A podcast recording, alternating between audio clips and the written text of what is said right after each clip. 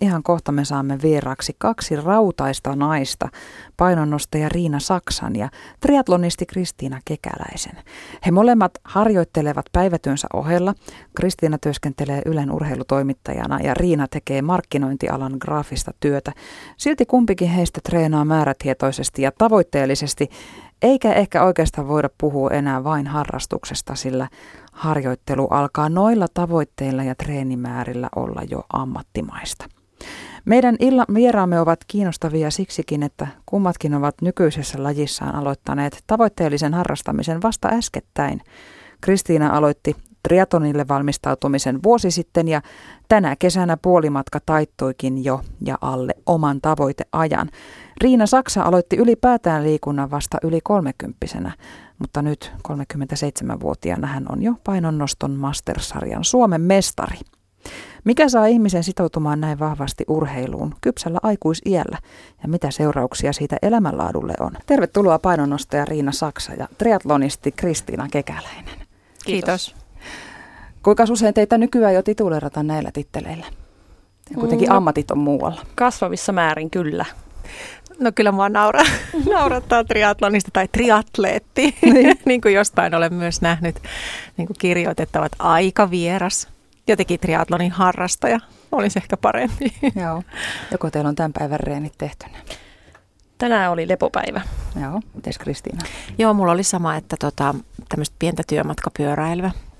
Että tässä vähän arvotaan itse asiassa miehen kanssa, että lähdetäänkö lauantaina juoksemaan rantamaraton, minä Joo. puolikkaan mies, mies tota täyden, niin tässä on niin vähän semmoinen lepoviikko muutenkin, jos se niin on tähtäimessä lauantaina, että vähän ollaan vielä kahden vaiheella. Joo.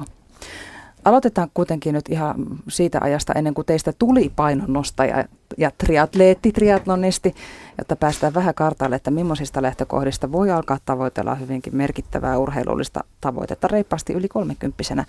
Riina Saksa, tänä päivänä olet tosiaan painonnoston Masters-sarjan Suomen mestari, mutta sinulla ei ole ollut semmoista urheilullista nuoruutta tai urheilutaustaa. Kerro, ei, vähän, kerro vähän sun lähtökohdista. Mä oon itse asiassa just niitä ö, liikkujia, jotka ahdistu koululiikuntatunnilla.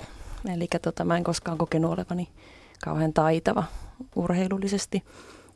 Ja, ja tota, tämäkin juttu, mikä on nyt käynnissä, tapahtui vähän niin kuin puolivahingossa, että mä oon kokeillut juoksua, zumbaa ja sitten mä ajauduin CrossFit-salille Nummelassa.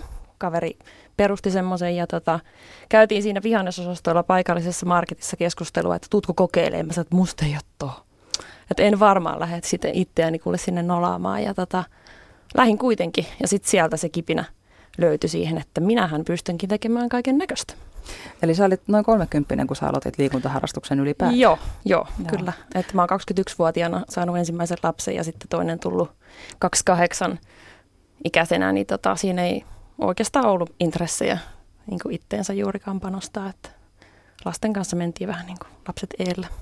Ja sitten tästä painonnostokokeilusta, siitäkään ei ole monta vuotta Ei ole, ei ole. Se on itse asiassa niin kuin kolme vuotta. Mä oon nyt treenannut kunnolla ja tota, 2014 tehtiin vähän niin kuin puolivahingossa silloisen valmentajan Laura Niemelän kanssa niin noi rajat tuonne yleisön SM-kilpailuihin. Ja tota lähdettiin ihan vähän niin kuin minä läpällä kokeilemaan, mutta niillä oli jo sitten visio minun pään menoksi, mitä minä en vielä tiennyt silloin. Missä vaiheessa sä itse tajusit, että sä oot aika kova? Mä tajusin itse asiassa sen vasta viime vuonna, 2017, kun, kun tota, sain tähän asti sen urani ehkä niin kuin merkittävimmän sijoituksen tuloksellisesti. Eli tota, mä työnsin 100 kiloa ja sitten mä sain yleisen sarjan hopeeta. Ja nyt sitten Masters-sarjassa Suomen mestaruus myös Joo. plakkarissa. Missä vaiheessa sulle tuli ensimmäinen tavoite? Siis tavoitteita mulla on ollut koko ajan, mutta ne ei varsinaisesti ole ollut niin kuin missään kilpailuissa, vaan on ollut ehkä enemmän tämmöisiä kilotavoitteita, että mä oon menty niin kuin kilo kerrallaan, että 35 kiloa mä tempasin silloin, kun mä aloitin ja nyt se on 77, että me on menty kilo. Niin hassulta kuin se kuulostaakin, niin kilo kerrallaan. Ja tota, ensimmäinen kisatavoite syttyi itse asiassa nyt vasta tuonne Masters MMEihin, jossa sitten käytiin epäonnistumassa ekaa kertaa niin sanotusti niin isommalla lavalla. Kristiina Kekäläinen, sun tausta on hiukan erilainen. Sä oot harrastanut liikuntaa ihan lapsesta asti ja, ja myös sitten aikuisiellä sulla on ollut tämmöisiä projektityyppisiä omia tavoitteita. Kerro vähän. Joo, mä oon taas sitten sellainen, että, että mä olin itse asiassa hauskaa, että meillä on näin erilaiset taustat. Mun mielestä kuulostaa niin kuin lähtökohtaisesti aika, aika niin kuin hedelmälliselle keskustelullekin. Niin, niin tosiaan mä oon taas ollut hyvinkin innokas koululiikunnassa, mutta siis paljon myös harrastanut. Ja sitten mulla on, on kotona ollut, ollut tota aktiivinen isä, jonka kanssa olen myös penkkiurheilut ja sitä kautta sitten innostunut kokeilemaan kaikenlaisia lajeja, mutta on vähän uintitaustaa ja hiihdettiin paljon ja, ja sitten pesäpalloa, että erilaisia tällaisia niin joukkuepelejä. Ja, mutta ei koskaan mitenkään sillä tavalla sen vakavammin, että seurassa kyllä treenasin ja kävin, mutta, mutta enemmän sillä tavalla nimenomaan harrastuspohjalta. Ja, ja sitten tosiaan vähän samalla tavalla, että, että sitten kun lapset tuli, niin meidän esikoinen on siis kahdeksanvuotias ja Kuopus on viisivuotias, niin sitten selkeästi siinä oli semmoinen rauhallisempien vuosien aika. Ja sitten aika klassisesti varmaan Kuopuksen jälkeen oli, että, että tässä on nyt vähän niin kuin muutama kilo liikaa, että mitäs tässä tekisi. Ja, ja tota, itse asiassa kyllä kymmenen vuotta sitten niin miehen kanssa juostiin ensimmäiset maratonit, mutta sekin lähti vähän siitä, että mulla on kaksi vanhempaa siskoa, jotka taas eivät ole olleet mitenkään urheilullisia. Tämä keskimmäinen sisko juoksi niin kuin salaa maratonin. Ja mä ajattelin, että just joo, että jos toi juoksee, niin kyllä mäkin. Ja mä en ole koskaan tykännyt juoksusta. Että tuota, mutta siitä niin kuin tavallaan lähti se, että pari, pari sellaista juosti, mutta sitten tuli pitkä tauko just näiden lasten, lasten tulon myötä. Ja, ja sitten oikeastaan tämmöisen niin kuin ruokavalion remontin kautta sitten innostuttiin vähän tämmöisestä heat-tyyppisestä niin kuin takapihalla treenaamisesta kahvakuulilla ja, ja tuota, kaikenlaisia hyppyjä ja sprinttijuoksuja ja näin näin. Ja, mutta joo, että, että sillä tavalla niin kuin aktiivinen liikkujatausta kyllä ihan pienestä pitäen. Mistä sitten tuli tämä triatlon? No triatlon tuli kans kyllä sitten vähän vahingon kautta ihan niin kuin Riina sullakin, että, että toi painonnosto, että Öm, oli ehkä vähän sillä tavalla ilmassa vuosi sitten kesällä ja keväällä, että Mikko, mieheni Mikko kotona sanoi, että eikö lähdettäisi juoksemaan taas maratonia. kun ei mua kiinnosta se yhtään, että lähtee nilkuttelemaan tonne, kun se juoksu ei ole tuntunut siltä. Ja sitten mun lapsuuden ystävä, joka on siis Kainuusta kotosi, hän on Kajanissa ollut jo pitkään kuntosaliyrittäjänä ja, ja on harrastanut triatlonia. Sitten näin hänen kuvansa somessa ja hän oli mennyt silloin ensimmäisen täyden matkan triatloninsa silloin mulle tuli sellainen, että ei vitsi, vähän samanlainen niin kuin flashback tähän mun siskon, että jos toikin, hmm. niin miksen mäkin. Ja sitten samaan aikaan mä kuuntelin Alexander Stubbin tota, elämän kertaa, tai hänen kirjansa äänikirjan, ja sehän, siinähän paljon puhutaan triatlonista. Ja sitten mä vähän tein salaa sellaista myyräntyötä, että kysäisin Marjutilta, tältä mun lapsuuden ystävältä, että olisiko se mahdollista, minkälainen matka, minkälaisella niin kuin, treenimäärällä. Ja, ja Marjutin oikeastaan ensimmäinen kysymys oli, että ihan milloin vaan, että osaaks Mikko uida. Mm-hmm. ja tota, siitä se sitten lähti. Mä sain Mikon aika nopeasti innostettua mukaan ja vuosi sitten lähdettiin, lähdettiin treenaamaan sitten puolimatkan triatlonille. Kuinka iso merkitys sulla oli siinä, että puoliso oli mukana tässä hommassa? No ihan, ihan siis niin kuin ilman siitä ei olisi tullut mitään näin jälkikäteen ajateltuna, että, että tota, se, että siitä yhtäkkiä muodostui sellainen meidän parisuhdejuttu tämän vuoden aikana, että kun se aika lailla ruuhkavuosien keskellä menee siihen, että kalenteroidaan se, että mi- milloin työt ja kumpi vie lapset minne ja, ja miten tämä menee, niin yhtäkkiä siitä äh, sellaisen ajan irrottaminen, että molemmat tietää, mitä se vaatii. Ikinähän me ei yhdessä päästy treenaamaan, mutta samaa harjoitusohjelmaa vietiin läpi ja, ja aina se fiilis, että mitä treenaat tänään, miten treenit meni ja kohti sitä yhteistä päämäärää, niin tästä tuli ihan sellainen meidän juttu. Ja sen verran saitte arkea järjestettyä, että sitten pääsitte molemmat siihen samaan kisaan, mikä No se järjestettiin kyllä onneksi, kiitos isovanhemmille, että mm. näin järjestyi. Oletko sä Riina enemmän semmoinen yksinäinen susi sitten tuossa treenaamisessa joo, ja joo ja ei. Joo ja ei. Mä, tota, mä en, en pärjää treeniä ilman mun valmentajaa, mikä on siis se johtuu ihan vaan siitä, että sitä treenitaustaa, se on niin lyhyt ja tota, mulla on vielä sitä tekniikkaa niin paljon väännettävänä, että tota, se naureskellaankin aina, että mä oon ehkä nyt viimeisen kahden vuoden sisään, niin mä oon ehkä sen kuusi reeniä tehnyt ilman häntä, kun mä oon siis kuusi kertaa viikossa tai kuusi kahdeksan kertaa viikossa mä käyn siellä salilla. Niin mä oon aina keksinyt jotain jotain semmoista, mitä se sitten korjailee seuraavat neljä kertaa. Mutta tota, mä ratkaisin alkuun ton aikataulujutun lasten kanssa nimenomaan sillä, että mä raahasin ne mukaan. Mä ilmoitin ne painonnostokouluun ja tota, mä, mä koin olevani nyt sitten niin kuin, vähän niin kuin äitinä myös läsnä enempi ja samalla vaikka mä tein sitä omaa reeniä siinä. Mutta aika pian he huomasivat, että heidän on ihan turha olla täällä, että äitillä on ihan omat jutut, että annetaan sitä tilaa.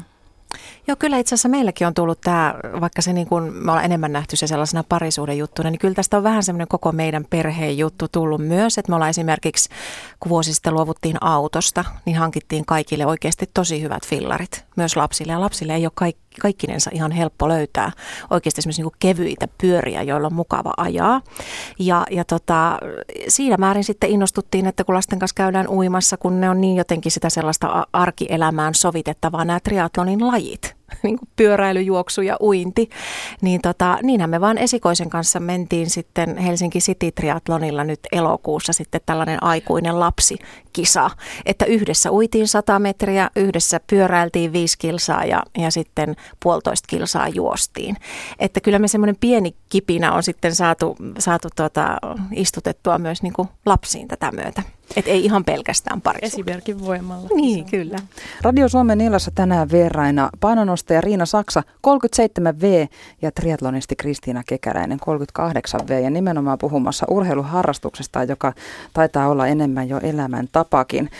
Riina Saksa on painonnoston mastersarjan Suomen mestari ja Kristiina vuoden harjoittelun jälkeen läpäisi triatlonin puolimatkan tänä kesänä. Ja ennen kuin mennään siihen, että miten, miten tämä kaikki teidän arjessa näkyy ja tuntuu, niin käydään sitä hetki siellä, siellä maalissa, siellä kun tavoite on saavutettu, niin Riina, miltä tuntui ottaa kultamitali kaulaan se SM-kisoissa? Tuntui, se tuntui hienolta, se tuntui hienolta, että, että varsinaisesti mitalien takia mä oon aina ajatellut, että mä en sitä tee, että, että ne on ne kilot, että, että mulla siinä oli tavoitteena se 100 kiloa laittaa kirjoja ja kansiin, mutta se ei nyt sit sinä päivänä tullut, mutta kyllä se mitali kaulaan, kun pujotettiin, niin kyllä ne siinä vaiheessa unohtui. Sitten vaan kun vastuttiin sieltä palkintojakkaralta alas, niin valmentajan kanssa läpsystä heitettiin, että kohti sitä satasta sitten seuraavaksi, mutta on se mahtava tunne.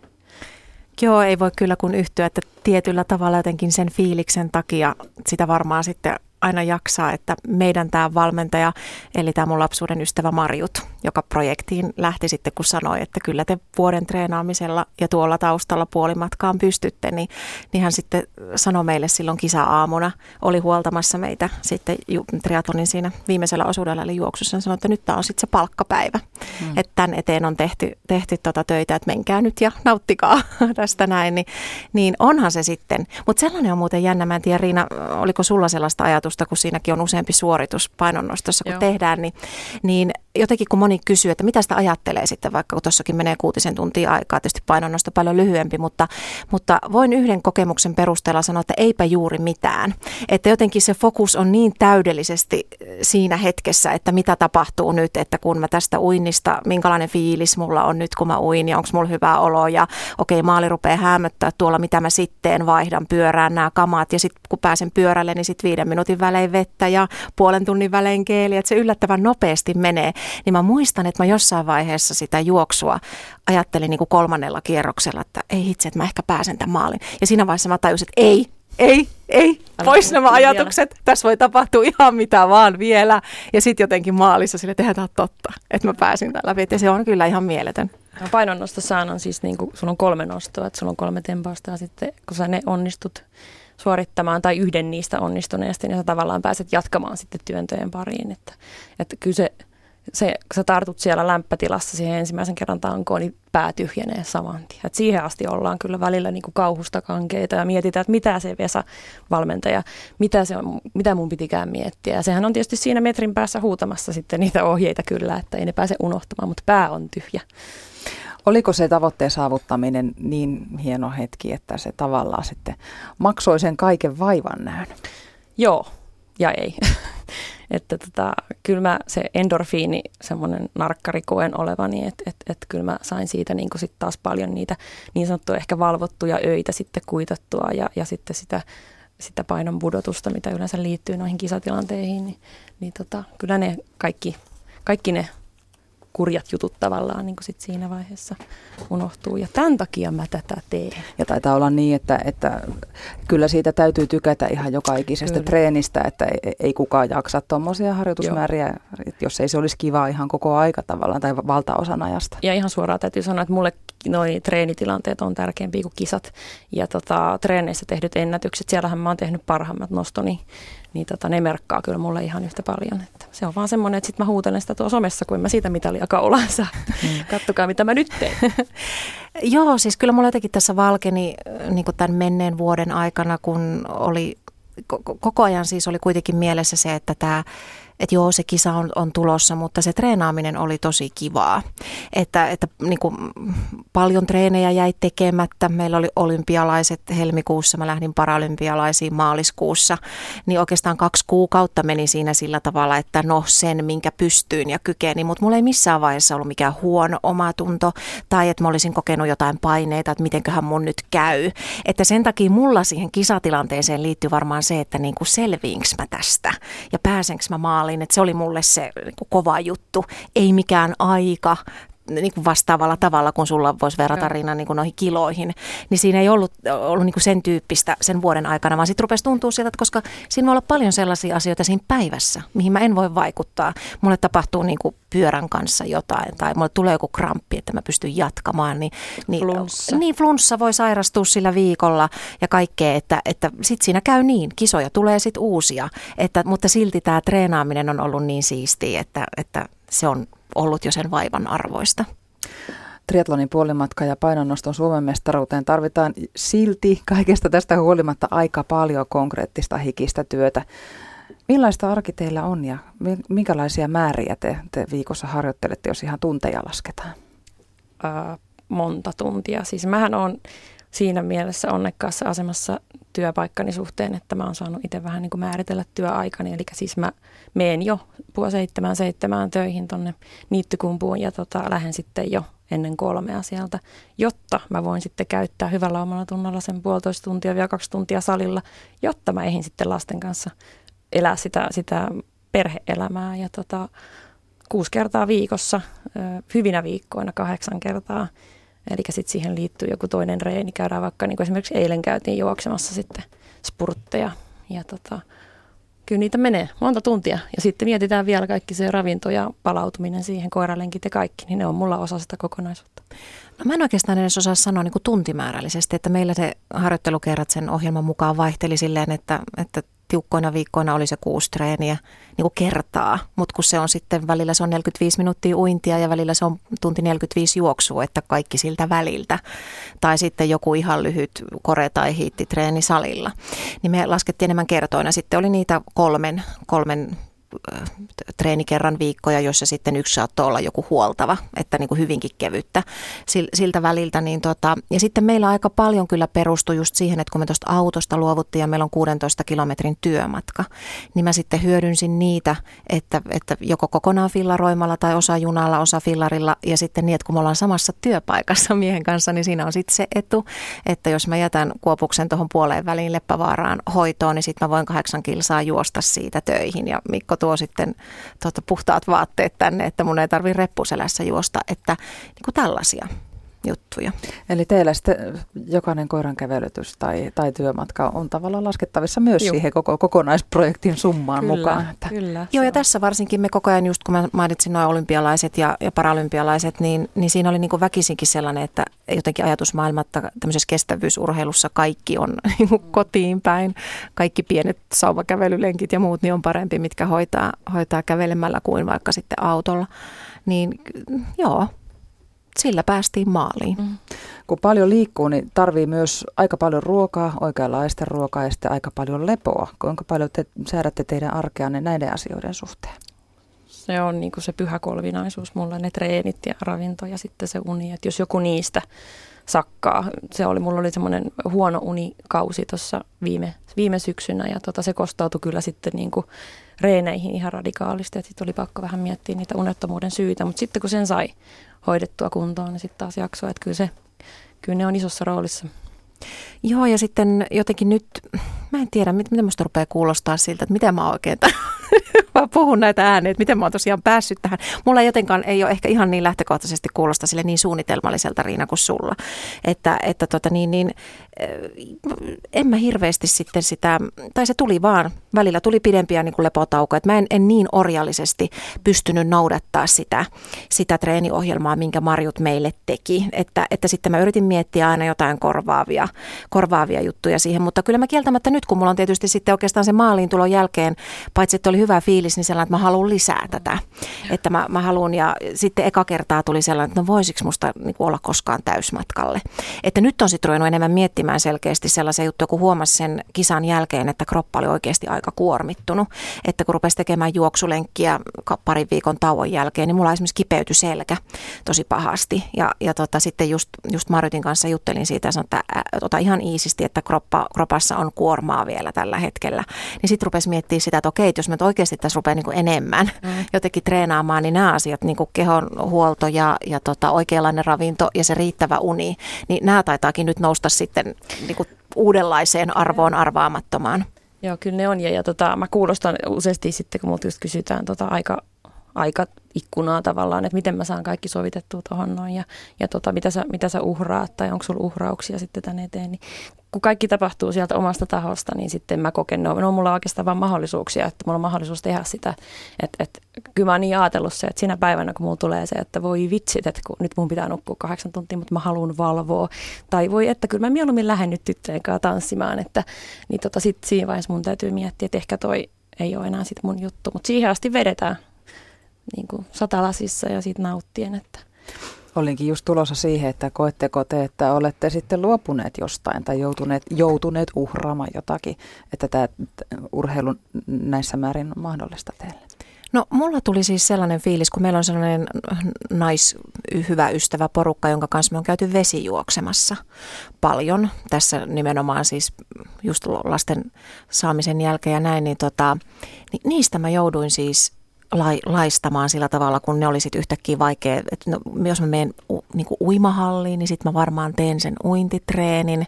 Ja onko se sitten se ui, uimahalli, missä mä haluan sitten sen huoltavan treenin tehdä, niin mä vähän koin huonoa omatuntoa siitä, että kun se vesijuoksu on sitten myös sellainen niin kuin sosiaalinen juttu, niin kuin sillä porukalla, kun me lähdetään. Niin mä jossain vaiheessa kevättä rupesin miettimään, että ei hitsi, että mä en ole nähnyt näitä ihmisiä tämän mun harrastuksen takia, niin silloin mulla oli sellainen niin kuin vähän huono fiilis siitä, että, että nyt mä haluan kuitenkin tätä, tätä tuota ystäväperinnettä niin kuin vaalia tässä jatkossa, että se oli semmoinen konkreettinen. Joo, ystävät, ystävät on mullakin, että kun mä en ole noiden lasten kanssa olosta halunnut tinkiä, enkä ole tinkinytkään perhekeskeisenä, mutta tota, kyllä ystävät valitettavasti on jäänyt vähemmälle ja siskot. Ja tota, mulla on ollut semmoinen suunnitelma yhden ystäväni kanssa, että, että sitten kun mulla on treeniohjelmassa semmoinen rako, niin mä lähden tanssimaan hänen kanssa, siis ihan tanssitunnille. Ja me on suunniteltu tätä nyt kaksi vuotta. Ja mä varasin viime torstaina ajan, että nyt mä tuun, ja sitten mulla olikin poskiontulan tulehdus, että mä en päässytkään. Ja mä sanoin, että tämä on kuule tähtiin kirjoitettu, että tanssitaan sitten, kun painot on nostettu. Mutta sitten taas toisaalta, niin mitä me huomattiin, tämä mun lapsuuden ystävä Marjut, jonka kanssa meillä oli tosi, tosi, tosi monta vuotta. Että no Facebookissa aina näki, että mitä toiselle kuuluu, ja, mutta ei oikein ollut perillä, niin, niin sitten just kesällä puhuttiin sitten tämän tavoitteen saavuttamisen jälkeen ja kaikki, että vitsi, että, että ihan mieletön, mieletön sillä tavalla projekti, että se myös sit niin kuin tosi monen vuoden jälkeen lähensi meitä, että sieltä tuli sitten jotain myös, myös niin kuin toisenlaista siihen, en mä halua sanoa tilalle, mutta, mutta niin kuin siihen oheen. Ja niitä ihmisiä, mitä tulee sieltä toisen harrastuksen mm. myötä tai sen harrastuksen kautta niin kuin tuossa masterissa.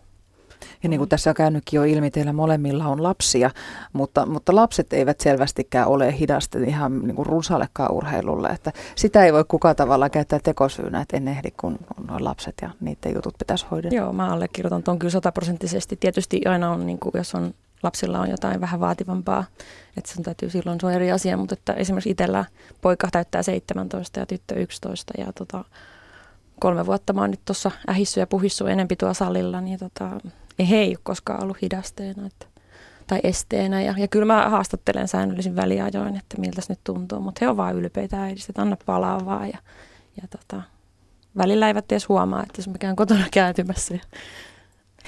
Joo, kyllä me on sillä tavalla yritetty kanssa. Me tietysti miehen kanssa tehdään vähän niin kuin erilaisia työaikoja, että, että mä teen enemmän päivävuoroa, jolloin mä, ja mä oon muutenkin luontaisesti sellainen aamuvirkku, niin mä mielellään sitten hoidin monetkin, monestikin treenit sitten niin kuin aamulla. Ja sitten taas mies tulee töihin sitten niin kuin puolen päivän jälkeen, niin hän pystyy sitten siinä, kun lapset menee kouluun ja, ja, tota, niin kuin, ja päiväkotiin ennen kuin työpäivä alkaa, niin sitten hoitaa omansa, että, että aika vähän sitten, enkä mä halukkaan lähteä sitten illalla jotenkin, että, että toivottavasti lapset eivät ole kärsineet. Niin. Nyt kysytään sitten kysytään jossain sitten, vaiheessa, niin mutta kaiken näköisiä tarinoita Kyllä he mitalit lapset. saivat sitten. Niin. Mole, molemmat annettiin joroisten, joroisten tota, isot mitskut sitten lapsille kiitokseksi. Mä kanssa annan Pepille kaikki mun mitalit ja ne on hänelle sitten tärkeitä. Joo nyt tulee semmoinen kysymys, mitä varmaan tosi moni liikunnan harrastaja miettii, että mistä te kaivatte sen motivaation treeniin, kun ulkona tulee räntää vaaka suoraan ja on liukasta, päätä särkeä, lapsi kipeänä väsyttää ja niin edelleen ja niin edelleen, mitkä on monille oikeasti niitä syitä, jotka saa jäämään sinne kotiin on, joo. Ja, ja kyllä itselläkin on niitä päiviä, kun, kun tota ajattelee, että voi vitsi, että kun tänään ei välttämättä, mulla on vielä semmoinen, että mä tiedän mun treenit etukäteen, niin kuin varmaan sullakin, että, että sit sä näet, että siellä on jotain inhokkia tänään luvassa ja nyt tuntuu vähän siltä, että lapa juilii, mutta tota, ei, kyllä se ohi menee siinä vaiheessa, kun miettii, että miksi taas tehtiinkään tätä, mutta on niitäkin päiviä. Sitten jutellaan valmentajan kanssa tai WhatsAppaillaan, että tota, että et nyt on nukkunut vähän huonosti tai näin, niin sitten kevennetään tai siirretään seuraavaan päivään. Että ei, se, ei sitä kannata alkaa sitä motivaatio puremaan sillä, että väkisin vääntää. Ja kyllä tämä on mulle ollut ja meille siis mun mielestä, me ollaan oikeasti aika paljon tätä niin kuin miehen kanssa just puhuttu tästä, niin tämä on ollut sellainen siinä arjessa niin kuin tosi iso voimavara. Että sitten jos on sellainen fiilis, niin kuin vähän nyt tämän, tämän maratonin ja puolimaratonin kanssa, mikä nyt on ikään kuin sellainen ekstra juttu tässä tulevana lauantaina, että se vaan syntyi sen kisan jälkeen, että kun mä haluaisin enemmän parantaa sitä juoksua ensi vuoden aikana ja Mikola taas juoksu on kulkenut tosi hyvin, että käykää vielä fiilistelemässä ja nauttimassa, niin nyt on ollut vähän just sellainen olo, että, että huvittaako että, että mi, miksi me nyt niin kuin mennään sinne onko meidän pakko. Niin sitten molemmat vaan todetaan, että no ei todellakaan ole pakko, että, että ei meillä sillä tavalla niin kuin ry, ryppyotsaista ole ollut se, että jos on, jos on tosiaan sellainen olo, että ei huvita tai ei jaksa, niin, niin tota, ei sitten. Mutta Maria, tuohon kun kysyit, että, että just että räntää tulee ja muuta, niin, niin se on hassua tämän autosta luopumisen myötä, sekin liittyy jotenkin tähän näin, niin me hankittiin kunnon vermeet että siis se on sellaista pientä hifistelyä, kun lähtee ulos, että mulla on kunnon vaatteet, että sitten jos ulkona ei yhtäkkiä olekaan sade, niin sitten ihan silleen, että hei nyt menee niin kuin hyvät, hyvät varusteet hukkaan täällä. Et siitä, tulee niin kuin oikeasti sellaista, että mä pyöräilin 16 kilsaa raikkaassa vesisateessa, kun mulla on oikeanlaiset vermeet. Mä en kastu, eikä niin kuin ne ole sellaiset peltikatot, että, että hikoilen niiden alla. Niin se on, mä sanoisin, että siihen kannattaa panostaa, että, että jos mä niin kuin menisin tuolla sillä tavalla, että mä olisin rätti, märkä ja likoon märkä yltä päältä ja olisi hiki samaan aikaan. Niin, niin mun mielestä siinä mielessä, että sellainen pikku, pikku hifistely niiden varusteiden kanssa kannattaa, koska se voi olla monesti sitten sellainen, että ei huvita lähteä. On ja sä tavallaan myös vähän voit palkita itseäsi aina, että mm. nyt on tehty näin ja näin, niin ostanpas itselleni uudet trikoot. Mun ei tarvi enää välittää niinkään noista vaatteista. Mulla on ystäviä, jotka ostaa mulle treenivaatteita. aina jonkun kisan jälkeen tulee joku ylläri, että mä alan jo niin vaatetettu, että mun ei tarvi ihan heti mennä kaupoille. Radio Suomen illassa puhutaan tänään liikunnan harrastamisesta, sillä ainakin puoli vakavissaan, eli, eli kovalla tavoitteella ja kovalla treenillä päästään jonnekin, mikä ehkä on joskus tuntunut siltä, että ei ole edes mahdollistakaan saavuttaa. Painonnostaja Riina Saksa ja triatlon harrastaja Kristiina Kekäläinen vieraana täällä. Onko oikein puhua harrastuksesta? Jos, vai, vai, vai miten te itse niin kuin, nimitätte tätä teidän liikunnallista elämäänne? Kyllä se harrastus on niin kauan, kunnes siitä liksansa saisi, että sitten puhutaan niin ammattitouhusta. Kyllä itsellä harrastus, mutta siis tärkeä ja tosissaan otettava. Ihan sama, niin kuin taisin jo sanoa tuossa, että nyt hyvä kun sanoit, että triatlonin harrastaja eikä triatlonisti, niin se kuulostaa paljon helpottavammalta. Onko teillä koskaan iltoja, jolloin te vaan makaatte sohvalla ja syötte karkkia? On. Voi että tätä ei valmentaja nyt kuule, mutta, mutta tota, mä sanoin, että kun MM-kisat on ohi, niin sitten syödään karkkia tyttärelleni ja sitten syötiinkin. Tosissaan syötiin. On, on, kyllä. Kaikenlaiset nautinnot sillä puolella niin on ihan sallittuja. Te olette molemmat tosi kovassa fyysisessä kunnossa, mutta mitä hyvää tavoitteellinen urheiluharrastus on tuonut teille kummallekin, jos, jos niin lasketaan tämä hyvä kunto pois laskuista, että mitä muuta hyvää se tuo? No mä oikeastaan tuossa alussa sen jo sanoin, tämä tää parisuhdejuttu. Se saa, mä en tiedä oikein, kuulostaako se ihan tyhmältä, mutta, mutta tota, joo, siis, että, että se tuli vähän sille vahingossa siinä sivutuotteena, että me, me huomattiin se. Ja sitten tavallaan toisessa se muutos, niin kuin nähdä, että, että, että tota, voi paremmin ja, ja jotenkin saa virtaa siitä ja, ja, ja, tota, ja ihan niin kuin fyysisestikin, niin, niin se on ollut kyllä mulle niin kuin tosi, tosi tärkeä juttu tässä niin kuin kaiken, kaiken härdellin keskellä, mitä lapsiperheessä on, niin, niin en olisi etukäteen arvannut. Mulla on ehkä isoin, isoin tota, juttu on niin nimenomaan just tuolla korvien välissä, että mitä se on sinne tuonut, sitä itsetuntoa ja itseluottamusta ja, ja mä rakastan mun urheilija-identiteettiä. Mulla kesti pitkään ennen kuin mä myönsin, että mä voin puhua itsestäni urheilijana, enkä puhunutkaan ja mun valmentaja mulle sitten aina välillä sanoi, nimitteli, että urheilija, SM-mitalisti ja mä olin, että ei, ei, älä. Mutta tota, kyllä se on se mun juttu, se henkinen voimavara. Onko, onko liikunta parantanut teidän itsetuntoa? On, merkittävästi. Kyllä näin voi sanoa. Kyllä. Vähän niin kuin sivutuotteena tullut niin. ja sitten nauttii siitä. Joo, ja... jo, ei se ollut sellainen, niin kuin, että sen jotenkin olisi osannut ajatella sitä silloin, kun on lähtenyt tähän. Että ehkä se kuvastaa just sitä, että molemmilla meillä niin tietyllä tavalla vähän vahingossa jonkun sattuman kaupan myötä on lähtenyt, että ei siinä ole ollut semmoista niin kuin varsinaista tavoitetta, kun siihen on ehkä, ehkä mukaan lähtenyt, mutta mut jotain kautta solahtanut siihen. Joo, ja ne tavoitteet on niin kuin tullut vasta mm. sitten niin kuin sitä mukaan. Ja tota, en mä ajatellut silloin koskaan. Siis tämä on hauska juttu, miten mun valmentaja on semmoinen miettii hirveän tarkkaan ja hän näki jo silloin kaksi vuotta sitten, että me työnnetään tai mä työnnän sen sata kiloa ja eihän olisi mulle sitä voinut sanoakaan. Mä olisin naurannut päin naamaa, että mm. ei tuommoinen mahdollista. Että et hän usko ja näki sen potentiaalin, mutta mä en itse vielä uskonut silloin, mutta kyllä mä töitä tein sen eteen. Nyt mä uskon. Nyt mä oon kova. Mitä semmoisia pitkän aikavälin muutoksia tavoitteellinen urheileminen on tuonut teidän elämään? No mä en voi oikeastaan vielä niin pitkän aikavälin nyt tässä tätä juttua on tehty vuosi, mutta, mutta tosiaan jotenkin se, että, että tota, esimerkiksi tuo juoksu, koska se oli mulle sellainen selkeästi, niin kuin, että en innostunut siitä Mikon ajatuksesta, että lähdetään uudelleen treenaamaan maratonille. Ja sitten mä ihan selkeästi kans välttelin kuitenkin, että ne oli just niitä sellaisia asioita, mistä mä laistoin ensimmäisenä, jos tuli niitä, että ei ole oikea aikaa ja on nämä viisi treeni, niin mitkä mä täältä pudotan. No mä pudotan tämän tunti 4-5 PK1 pois. Ni, niin sitten yhtäkkiä, kun mä ruvettiin lähestyä kevättä ja lumet suli ja sitten silleen, että niin kuin jahas puolimaraton, mikä oli tällainen treeni, treeni tota siinä keväällä, niin, niin lähestyy, että mun oikeasti pitää nyt ruveta juoksemaan ja jaksanko mä tätä. Ja sitten mä, mä huomasin vaan, että kun mun piti tehdä niitä pitkiä lenkkejä silleen, että hitsi, mähän onkin tällainen diesel että mä oon aina juossut liian vähän. Että, että mulla on aina, ei mun koskaan tunnu niin kuin 22 minuutin kohdalla vielä hyvältä, mutta 30 ja 45 minuutin jälkeen, sitten mulla saattaa puolentoista tunnin jälkeen olla niin kuin sellainen olo, että mä jaksan. Sitten mä rupes harmittaa, että miksi mä oon niin kuin laistanut näistä jutuista, kun mä tykkään. Että, että tavallaan tämmöisen vuoden mittaisen projektin aikana niin, niin löysin sen, että mä oikeasti tykkään juoksemisesta. Ja nyt kun mä meen, niin, niin mä lähden mielellään ja mä niin kuin viihdyn lenkkipolulla. Ja sehän on yksi niin kuin helpoimmista harrastuksista, että siihen ei tarvi kuin lenkkarit. Vähän samankaltainen jotenkin. Nyt mä otin kiinni tuosta, koska tota, mä oon aina itse vähän niin vältellyt sinne epämukavuusalueelle menemistä. Eli tota, oli se sitten kyse tässä painonnostotreenaamisesta tai missä tahansa muussakin, niin tota, sinne mä nykyään kyllä ehkä menen paljon herkemmin. En mä enää, tavallaan mä niin kuin rajat, mä työnnän niitä koko ajan kauemmas elämässä, ihmissuhteissa, kaikessa. Tavallaan vaatii ehkä enemmän ja tietää, että on kaiken sen arvoinen. Niin, että se tavallaan kyllä ihan itse tuntemustakin lisää, kun Joo, laittaa itseään fyysisesti koville.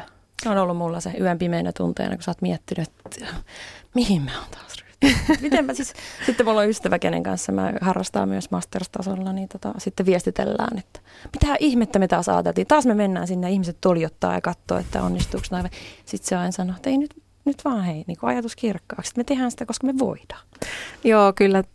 Mä niin jotenkin ajattelin sen, sen kuuden tunnin suorituksen aikana, että mulla olisi useamminkin tullut sellainen fiilis, että miksi mä oon täällä. Että se oli oikeastaan vaan se niin kuin lähtöviivalla, kun puhuttiin, että no niin, täällä on nyt nämä hullut, hullut sitten, tämän tyylin hullut niin kuin rivissä ja numerolla, numerolaput rinnassa, että kohta mennään.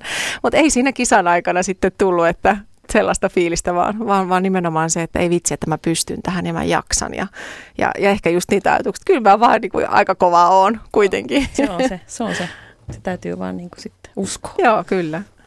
Kuuntelija kysyy täällä, että mikä merkitys läheisten tuella on Riinalle ja Kristiinalle urheiluharrastamisessa? Sitä vähän on tässä jo sivuttukin, mutta no, se on kerrotaan kaikki, vielä. Se on kyllä kaikki kaikessa. Että mulla on laaja, laaja tukiverkosto ja tota, lasten, lasten tietysti isovanhempien puolelta ja sitten omat, omat, omat vanhemmat tai oma äiti ja sisarukset kaikki ja sitten kumppani, niin tota, eihän siitä mitään tulisi, jos ei ne ymmärtäisi, että miten se kopasta touhua toi oli ja sitten se oli aika kiva tota, huomata, miten moni seurasi niin live-tulosseurannasta sitä meidänkin kisaa. Että sitten kisan jälkeen tuli viestejä erinäköisistä paikoista, että hei, että joo, siellä kummipojan rippijuhlissa olin ja olin niin live-tulosseurannassa. Ja sitten taas mun vanhemmat, jotka on, on yli 80 niin, niin sitten mun siskot oli päivittänyt heitä, että äiti oli aina soittanut, soittanut kisa-aikana, että miten niillä nyt menee. Ja, ja tota, niin, niin sitten, sitten mun äiti oli itse asiassa sanonut mun, mun siskolle, että nyt pitää hommata sitten tuota kukka, kukkakimput niille nyt, kun ne on, on tuota, näin hienosti tämä meni. Ja sitten meille tulikin lahjakortit, kun sisko sanoi, että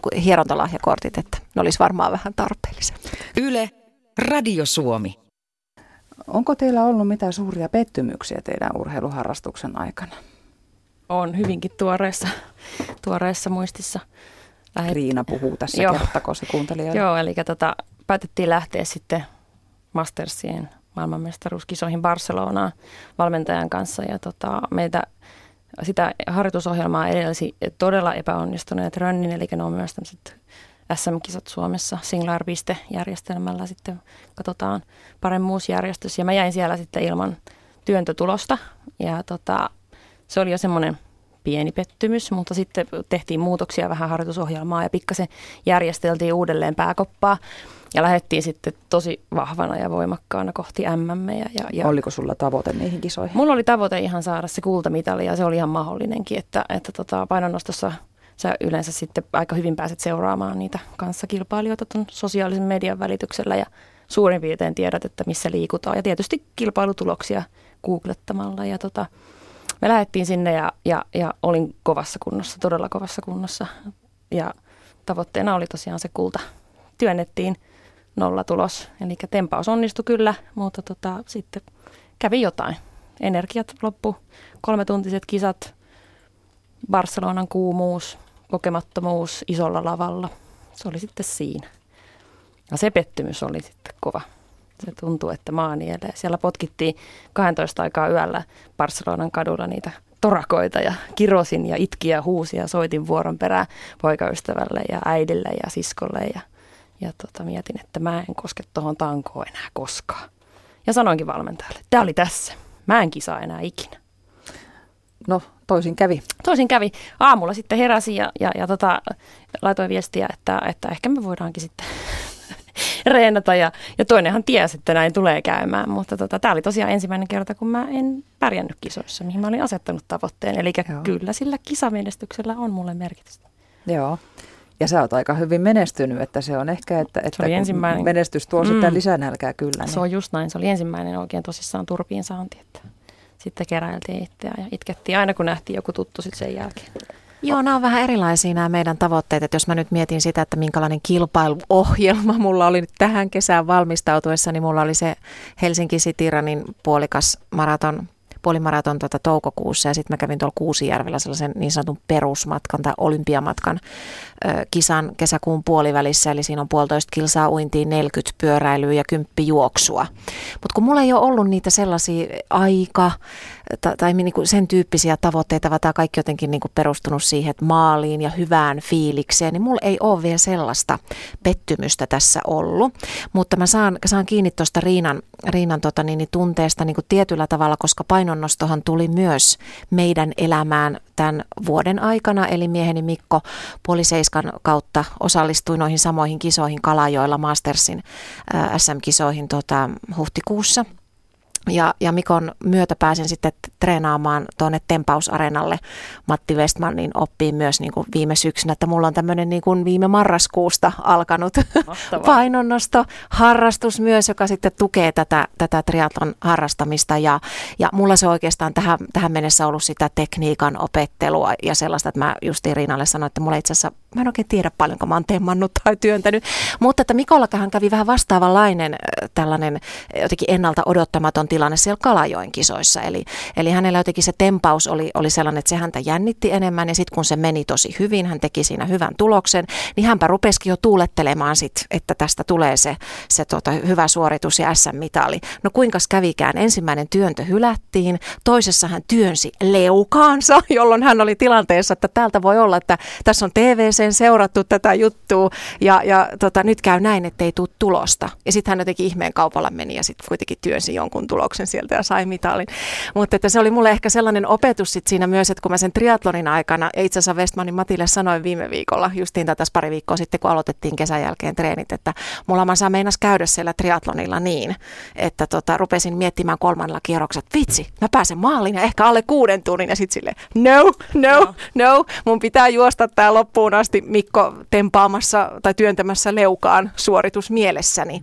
Mutta että joo, että tällä tavalla meitä yhdistää Riinan kanssa nyt myös tämä tämä painonnosto. Ja mulla heti säkenöi silmissä, kun tulee kaveri puhumaan painonnostossa. Se on aina jotenkin, se vaan mua osuu aina jonnekin herkkään kohtaan. Teitä urheilijoina ehkä erottaa se, että Kristiina kuulostaa siltä, että sä, sä kilpailet enemmän itseäsi vastaan. Ja Riina, sulla on kyllä ihan selkeästi se, että tykkäät kilpailla myös toisia vastaan. On, ja mä oon väittänyt koko ajan, että minä en kilpaile. Minä katson, minulla on oma polku ja minä kuulin sitä, mutta ei se pidä paikkaansa. Kyllä, mä, kyllä, mä, kyllä se on mulla niin tämä viimeinen vuosi, itse asiassa viime vuoden puolella jo, niin tota, mulla on vaan ollut se tilanne tähän asti, että mä oon ollut tavallaan myös onnekkaassa asemassa, että mä oon saanut kilpailla siellä yleisessä sarjassa, siellä missä on oikeasti meidän Suomen huiput. Ja tota, sitten kun mä vertaan itseäni Vuohioen Anniin ja vastaaviin, jotka on sitten valovuosien päässä, niin mä en ole kokenut olevani samalla tavalla kova. Mutta nyt kun mä oon niin kuin omieni joukossa niin sanotusti aikuisurheilun parissa, niin mä voin, mä voin tosissaan niin kuin haastaa niitä. Ja, ja koko ajan tulee CrossFitista takaa ohi sivulta, tulee mun ikäisiä naisia kovia, joilla on kova kunto ja, ja oikeasti päästään nyt niin kuin tappelemaan mitalleista. Mä odotan sitä. Mm. Kuuntelija kysyy Riina sinulta, että onko kisamenestys tuonut mukanaan jotain negatiivista? Öö, olisi ihana sanoa, että ei, mutta tota, valitettavasti niin se taitaa aina olla, että, että tota, se toisen menestys osuu sitten jollain toisella johonkin käsittelemättömään asiaan tai, tai kohtaan elämässä, jolloin valitettavasti sitten semmoista vähän semmoista pahan suopuutta saattaa olla sitten puheissa, mutta, mutta tota, mä koitan olla välittämättä. Tietysti herkkänä ihmisenä välitän ja vain väitän, etten välittäisi, mutta tota, joo, sitä vähän tulee. Ja sitten varsinkin kun asut tuolla pienellä kylällä, niin, niin tota, se on vähän niin, että kaikki tuntee Apina ja Apina ei tunne ketään. Ja sitten, mutta kyllä sitä tsemppiäkin paljon tulee sitten, että kyllä se, niin kuin, kyllä se on edelleen se isommassa roolissa se ihmisten kannustus. Mutta kyllä tämä mun mielestä on just niin kuin Maria sanoit, että sellainen niin kuin selkeästi erottava tekijä tässä, että kun mä mietin siellä just juostessani. Eli mulla oli onnistunut uinti, se uintitausta on mulla sen, että mä tiesin, että uinti on mulle hyvä ja olin koko talven pyöräily. Ja se Kuusijärven kisa osoitti sen, että, että mulla on niin kova pyöräilykunto ja, ja, se, ja se sujui siellä Joroisillakin tosi hyvin. Niin sitten mulla oli vaan ja ainoastaan tavoite, että mä pääsen maaliin ja juoksen sitä omaa tahtiani. Mutta sitten kun mulla on kova, vähän sen tyyppinen valmentaja, tämä Marjut, joka, joka on selkeästi sellainen vähän sun henkinen siinä, että se aina sanoo mulle, että no lähdetkö kuitenkin juoksemaan pikkusen kovempaa ja otatko kuitenkin kuitenkin tuohon uintiin vähän, vähän niin kuin aikatavoitetta ja näin.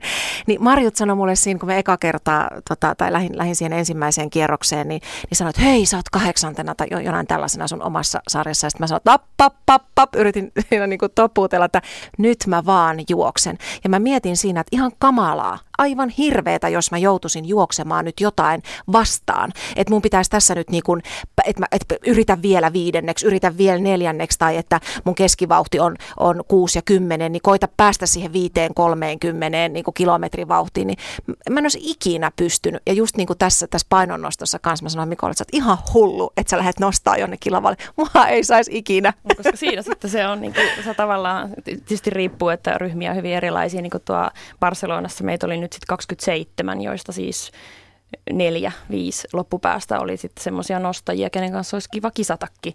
Ja tota, valitettavasti laitettiin samaan ryhmään, joka tarkoitti sitä, että nämä, ketkä nostaa vähiten, saa parhaat olosuhteet ja sitten loppupää kärsii. Mutta tota, kyllä mä sanon, että se menee sitten siinä parhaassa kisassa, se menee siihen, että aletaan katselemaan, miten toinen korottaa ja korotetaan enemmän. Eli me lähdettiin pelaamaan vähän niin kuin semmoista semmoista riskipeliä siinä myös, koska me haluttiin se kulta. Että me oltaisiin voitu käydä varmistamassa se 90 se pronssi- tai hopeamitalli, mutta tota, kun se ei ollut meidän tavoite. riippumatta siitä kilpailetteko te toisia vai itseänne vastaan, niin kyllä tuossa nyt kuitenkin myös korvien välissä pitää olla aika, aika tiukka kunto, että se ei riitä pelkkä se fyysinen. Kuinka paljon te olette kiinnittänyt siihen huomiota, että te saatte sen oman mielenlaadun semmoiseksi, että tämä tehdään kun on päätetty? Joo, tota, tämä onkin sellainen mielenkiintoinen juttu, että Marjut sanoi meille heti viime syksynä, että, että sitten tota, että treenatessa sitten noita kuulokkeita että ne pois, että, että sitä on opittava olemaan niiden omien ajatusten kanssa, kun treenataan. Ja sitten mä kysyin, että no missä vaiheessa mä kuuntelen kaikki ne mun äänikirjat jossain Whatsappissa. Niin Marjutilta tuli vaan, että en mä tiedä. Joo, ja me uhmattiin tätä meidän valmentajan tota, käskyä siitä ja, ja tota, kuitenkin sitten treenattiin myös, että kuunneltiin musiikkia ja kuunneltiin podcasteja ja muita. Mutta sitten kun se kilpailutilanne tuli, niin ei mulle tullut mieleenkään, että mä olisin halunnut kuunnella mitään.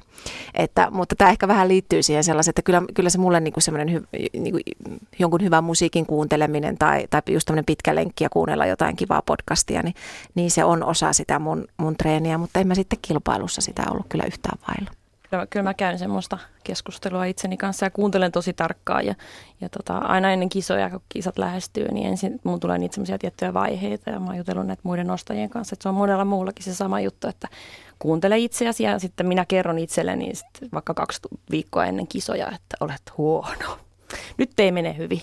Ei mene ja sitten sä alat taistella itsesi kanssa, että nyt menee ihan himmetin hyvin, että, että nyt on nostettu sitä, tätä ja tota ja sitten tulee se hirveä usko itteensä, sun pää sanoo sulle, että sä oot oikeasti tosi kova, että nyt nostamaan, nyt nostamaan. Ja sitten tulee ne kaksi lepopäivää ennen kisoja ja ne on ihan hirveitä. Sä ajattelet vaan, että mitä sitten kun mä nyt nosta, no osaankohan mä enää, ja menikö se tempaus, kuinka se pitikään, peukalo lukko ja ota tuon asennon. Että kyllä, kyllä korvien välin kanssa keskustellaan paljon.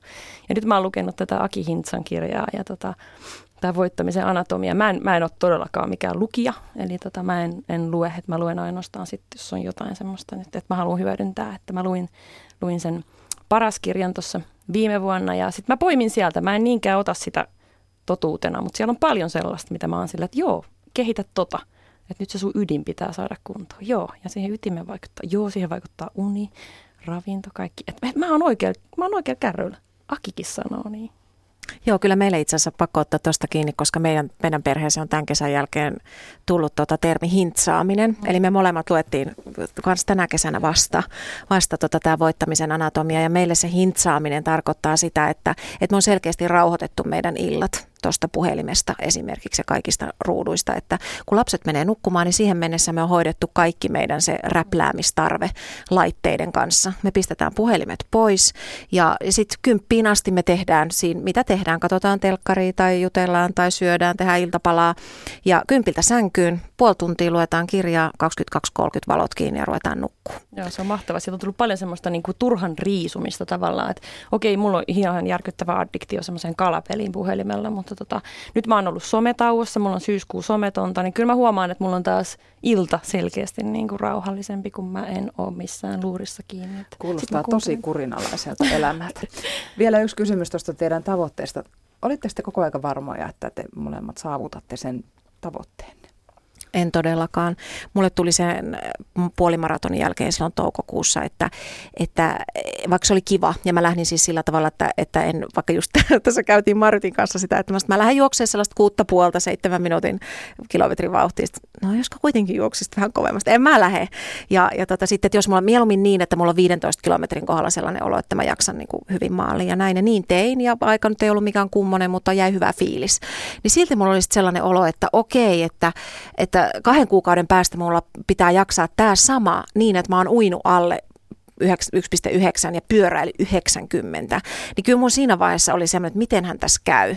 Ja sitten varsinkin kun tehtiin vielä sen jälkeen sellaisia pitkiä yhdistelmätreenejä, että kaksi tuntia, kaksi ja puoli tuntia fillarointia ja sitten 45 minuuttia juoksua heti siihen päälle. Ja sitten, että niin kuin, hei 45 minuuttia juoksua, että mun pitää vielä niin kuin kaksi kertaa tämä. Ja sitten siinä Kuusijärven kisassa, joka oli ikään kuin pyöräilyn ja juoksun osalta niin kuin tasan puolet siitä melkein, niin, niin silloin mä ajattelin, että en mä tuu jaksaa tätä, että mulla oli tämä kymppi jo niin vaikea, niin että olisi mulla vielä kaksi kierrosta mennä. Ja, ja tota, Mutta sitten mä kuitenkin siinä vaiheessa alitajuntaisesti jotenkin ajattelin niin, että tälleen tämä mieli rakentuu, että kun mä tiedän sen, että nyt mulla on 40 kilsaa ja nyt mulla on 10 kilsaa, niin, niin sit, että olisikohan se kuitenkin niin, että kun se kisa tulee, niin mä asennoidun siihen jo silleen, että, että ne on niin kuin eri matkat. Niin se sitten toimi, mutta oli mulla sellainen fiilis, että, että mua vähän hirvitti. Joo. Mulla vähän riippuu se siitä, että, että tota, kun kiivetään kohti kisaa, niin käydään kovissa raudoissa, eli käydään niitä enkkuja kolisuttamassa. Joskus ne onnistuu ja joskus ei. Silloin kun ne onnistuu, niin silloin mä oon aina sillä että minä pääsen tavoitteeseen. Mutta sitten on saattanut olla tosi huonot edeltävät viikot, että sä et saa niinku lähelläkään aloituspainoja ylös, niin sitten sit ehkä vähän epäilee. Mutta kyllä mä aina oon sitä mieltä, että kyllä se kyllä mä jonkun tavoitteen saavutan. Esimerkiksi nyt mä ajattelin, että okei Barcelonassa, niin kyllähän mä nyt MM3 tempauksen sain. Kovin et, et kyllä nyt joku tavoite on sitten saavutettu. Sieltä pitää löytää sitten niitä, että niitä ei saa alkaa niin kuin, että se alkaa syömään se epäonnistuminen. Että, että kyllä. Ja sitten sit mä oon vähän miettinyt sitä niinkin, että, että jos mä nyt päätän ja sanon sen ääneen, että nyt mennään tekemään sitä, tätä ja tota, niin mä vähän niin kuin löystyn. Että mun pitää vähän pitää semmoinen jännitys, että mä en niin kuin näytä, että uskoks mä itseäni, että vaikka mä oikeasti uskon, niin mä en, mä en halua näyttää. No ei saa nähdä, miten vahvoilla mä oon henkisesti, koska tota, sitten sit mä pelkään, että se lähtee käsistä. Kristiina Kekäläinen, triatlon harrastaja ja painonnostaja Riina Saksa ovat Radio Suomen illassa olleet tässä vieraana. Ja te olette nyt molemmat saavuttaneet tavoitteita urheiluharrastuksenne kautta. Miten te neuvoisitte tuon tien kulkeneena, että, että miten jokainen voisi löytää sen oman tavoitteen? Että jos, jos tilanne on se, että ei tiedä mitä tavoittelee. Joo, no tota, ainakin voisi niin sanoa tämän lajin parista, että että tota, tosi monihan epäilee, ettei koskaan voisi mennä triatlonia läpi, koska se uinti. Että aika monella on, on se, että jotenkin kun en osaa uida. Mutta tota, tämän lajin pariin on helppo tulla, koska matkojahan ei ole suinkaan siis täysmatka ja puolimatka. Löytyy sprinttiä ja löytyy niin kuin, joku muistaakseni vielä vähän lyhyempi supersprintti tai joku tällainen, jossa on ihan oikeasti muutama sata metriä ja, ja 10-5 kilsaa pyöräilyä pari kilsaa juoksua tyyppisesti.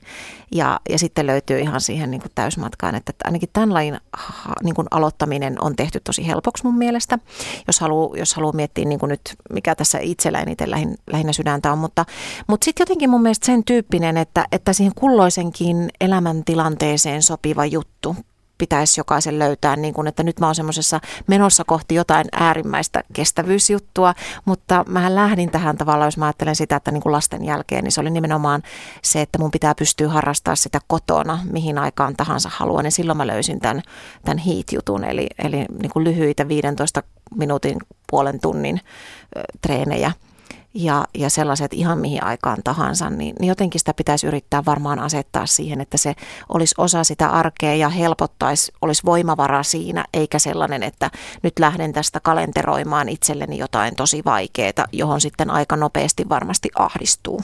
Joo, ja mitä enemmän sä, niin kuin nyt me tässä kerrotaan sulle, harratu, tai siis kerrotaan sun kanssa näistä meidän harrastusmääristä sun muista, niin tota, varmasti joku jossain kauhistelee, että apua, että, että ei ole valmis laittamaan tuo, noin paljon asioita likoon, mutta tota, se tulee. Sitten, kun sulla on se oma tavoite, että ehkä se on se juttu, että se ei tule keltään muulta, kukaan muu ei sulle sano sitä, sit sä oot oikeasti sitä mieltä, että tämä on se mun juttu, niin sitten se vaan, se vaan lähtee sitä kohti, että mä en välttämättä ne tavoitteet, ne ei aina ole, niin painonnostossa on vaan niin helposti mitattavissa, että, että ne on niitä kiloja, mutta sitten on paljon muita tavoitteita, semmoinen yleinen hyvinvointi ja, ja ylipaino pudottaminen tai sitten unien takaisinsaanti tai mikä tahansa. Sitten se voi olla se painonnosto, joka auttaa siinä. Ja Joo, itse asiassa toi, toi justi näistä, mulla taas tuossa painonnostossa ei ole edes ne kilot, vaan se on esimerkiksi selän terveys ja, ja tota niin, niin tällainen niin kuin hyvinvointi siinä, että, että toi Mattihan puhuu paljon, paljon siitä, että, että niin kuin, ihmiset käyvät liian vähän kyykyssä mm-hmm. esimerkiksi, että, että tota paljon siis on niin kuin poissaoloja työpaikolta ja muuta sen takia, että meillä on niin paljon selkä- ja niskahartiaseudun niin kuin huonosta voinnista johtuvia, johtuvia tämmöisiä niin kuin sairauksia, niin, niin ne on loppujen lopuksi esimerkiksi painonnostossa tosi yksinkertaisia asioita, mm. että sä voisitkin yhtäkkiä löytää jostain sellaista, kun ihmiselle sanoo, että hei, mäkin olen kaverille sanonut, joka on valitellut, että sel, niska ja selkä on kipeitä, että hei, lähde kokeile painonnosto. No ei mutta mä ensin käyn hierojalla, niin mä sitten niin rupean harrastaa. Sille ei, kun tulee ensin sinne ja niin anna, anna sen harrastuksen itsessään korjata niitä juttuja, niin, niin sieltä voi löytyykin, kun lähtee rohkeasti kokeilemaan jotain sellaista, joka kuulostaa lähtökohtaisesti siltä, että en ikinä pystyisi. On, ja mun ensimmäinen tavoite painonnoston parissahan ei liittynyt millään tavalla fyysiseen kuntoon, eikä, eikä semmoisiin asioihin, vaan siihen, että kun CrossFitissa oli tosi paljon painonnostoliikkeitä, ja ne oli ne reenit, mitä mä inhosin ja, ja tota, se johtui ihan siitä, että mä löin itteni leukaan ja tota, mä en tajunnut yhtään sitä. Niin mä lähdin hakemaan, se mun tavoite oli se, että mä opin sen tekniikan, jotta mä voin tehdä ne crossfit-treenit. Ja tota, sitten mä vähän jäinkin sille polulle, että, että tota, se tavoitteet tuli sitten pikkuhiljaa. Joo, että ne voi lähteä tosi silloin. pienistäkin. Sellaisista, mitä sä ensiksi ajattelet, että painonnostohan tuo mm. monille mieleen sen, että siellä niinku kolistelee isot Joo. äijät rautaa. Sinne. Mm. Joo, että, että se voikin olla tällainen, että pääset kyykkyyn. Joo. niin siitä se kaikki lähtee. Ja lajejahan maailmassa Kyllä. riittää on. monia muitakin. Idea on kai se, että löytäisi sen omansa, oma. mutta, mutta mistä sen tietää, että se, se tavoite on oma? Että kun, kun varmasti minä väitän, että on ihmisiä, jotka juoksevat maratoneja siksi, että on makeita sanoa jollekin, että mä muuten jos on maraton. Kyllä, ja mä halusin oppia uimaan, koska mä asun Nummelassa ja hei, Jani Sievinen. ja, ja mä en osaa uida. Ja, ja mun kaverit sitten vähän, ei ne nyt mua ilkkunut, mutta ne naureskeli siitä, että, että, että Riina ei osaa uida. Niin mä otin tavoitteen, joka ei ollut mun tavoite, että mä opettelen uimaan. Ja mä lintsasin neljä viimeistä kertaa, koska tota, se ei ollut mun juttu. Mä ahdistuin siellä altaassa niin paljon. Eli onko se sitten se, että laji on oma silloin, kun se tuo enemmän kuin ottaa ja Näin sinne haluaa mennä? Sinne haluaa mennä, mm. kyllä. Joo, joo, ja silloin se, sitten jotenkin ehkä toi tavoitekin niin kuin kalskahtaa sit siltä, että pitäisi olla joku pitkäjänteinen. Eihän se välttämättä mene niin. Ja se voi muuttua niin, matkalla. se voi niin muuttua niin matkan varrella, kyllä. Sitten voi löytää jonkun uuden jutun. Eikä se kaikille edes ole, siis kun mä oon tätä juttua tässä nyt niin kuin horissu vuoden ajan, niin, niin eihän se kaikille ole urheilu. Mm. Se voi jollekin muulle olla joku muu juttu. Mm. Että Mm. Tulipahan sekin mieleen. Mm. Joo, ja et, et sekä varmaan Riina silloin kolme vuotta sitten, kun aloitit tämän lajin, niin ajattelin, että minä tulen olemaan Suomen mestari en, tässä En missään nimessä, ei missään niin, nimessä. Ja mm. tota, vaikka mun valmentaja ajatteli silloin jo niin, koska hän, hän on vaan Nero, niin hän näki sen mutta tota, mä en nähnyt sitä itse. En mä, en mä osannut kuvitellakaan. Ja niin kuin mä, mä oon sanonut jo useamminkin tästä, mutta tämä sadan kilon työntö, että meitä on, mä en tiedä paljonko nyt tämän vuoden puolella, mutta viime vuoden puolella alle 63 kilosissa naisissa, niin ei ole kuule kymmentäkään, ketä sen on tehnyt. Että et jo sen tavoitteen, että se oli semmoinen, että et hän näki sen jo. Ja tota, sitten mä ajattelin, että tämä on se kaveri. Tää, ehkä, ehkä hän tekee ne tavoitteet, mutta meillä yhtyy ne niin hyvin, niin sen takia se toimii. Joo, ja nyt on tässä syksy aika alussa vielä, että jos esimerkiksi tavoite voisi olla se, että jaksaa juosta viisi kilometriä, niin vuodenvaihteessa mm. se saattaisi onnistua, Hyvin jos, jos nyt aloittaa tai kävellä kymmenen tai mitä kuka sitten ikinä haluaa, että saa käytyä kolme kertaa viikossa jumpassa. Tai... Joo, mun, mun itse asiassa miehen veli niin, niin innostui tota, kans liikkumaan ja nyt kävi siis vaarojen vaelluksen tai jonkun tämän vastaavan, että ei siis todellakaan mitään juoksua missään mi- mielestäni, toivottavasti on nyt oikeassa, mutta sellainen, että se oli hänelle luonnossa liikkuminen, ja, ja, ja kuitenkin sillä tavalla, että joutui siihenkin treenaamaan sitä kävelyä, että kyllähän tässä on, on paljon ja paljon lähteitä, mistä inspiroitua. Mm. Sitten muistaa sen, että sit kun sen tavoitteen asettaa, niin se ei kävele sua vastaan. Sä kävelet itse ihan koko matkan, että, että ei ole oikotietä onneen. Että sitten sit kokeilee, että tulee niitä päiviä ja saattaa tulla viikkojakin, kun tuntuu, että ei tämä ole kyllä mun juttu. Mutta, mutta se kuheruskuukausi on aina tosi jees. Sen jälkeen saattaa tulla suvantoa, mutta hyvin usein se myös jatkuu se kuheruskuukausi sit siitä, että antaa palaa vaan, ei luovuta. Kristiina Kekäläinen ja Riina Saksa, joko te uskallatte sanoa ääneen teidän seuraavia tavoitteita? Joo, Kyllä. No Riina, aloita Kyllä. Minä, minä pidän kynsin ja hampain, tai itse asiassa painoin pidän kiinni Suomen mestaruudesta. Eli haluan, haluan sen pallin uudestaan sitten astella sinne. Ja tota, tänä vuonna tai ensi vuonna onkin sitten EMit, Mastersien EMit on Rovaniemellä myös, eli sinne mennään. Ja tuota, MMEihin asti ei vielä ajatella, ne on Kanadassa, että se saattaa olla sitten vaan semmoinen kustannuspoliittinen ongelma, mutta tuota, katsotaan sitten. Mutta puolustetaan mestaruutta ehdottomasti ja Suomen ennätystyöntö pidetään kyllä mun nimissä. Siitä, siitä en ole luopumassa. Mitäs kilotavoitteita sulla? 100 kiloa mä haluan työntää lavalla, sen mä oon tehnyt treeneissä ja haluan työntää vähän enempikin ja tota, 80 kilon tempaus. No Kristiina. No viime vuonna tähän aikaan oltiin ilmoittauduttu joroisille ensimmäisenä mahdollisena päivänä. Nyt ei ole vielä ilmoittauduttu, että vähän pohditaan, että, että mihin mennään, mutta vähän on puhuttu siitä, että kaksi, kaksi puolimatkan kisaa ehkä ensi kesänä. Ja miksi niin? Täytän kahden vuoden päästä 40, niin kyllä mulla on ruvennut se mietityttämään, että voisiko se olla pyöreitä vuosia ja sitten täysmatka. Mm. Että, että tässä sillä tavalla niin kuin nousujohteisesti pitäisi treenata, että hirvittää sanoa, koska siis kesän alussa puolimatkakin tuntui siltä, että niinköhän pääsen läpi, mutta, mutta se, et en tiedä, mutta sellainen niin kuin haave on hiljalleen elämässä, että, että tässä nyt mietitään, että minkälaista kisakalenteria ensi kesälle, mutta se ajatus, että pari puolikasta ja sitten ehkä 2020, niin täysmatka. Kiitos käynnistä Radio Suomen illassa Kristiina Kekäläinen ja Riina Saksa ja onnellisia treenejä ja vielä onnellisempia kilpailuja teille. Kiitos paljon. Kiitos. Yle. Radio Suomi.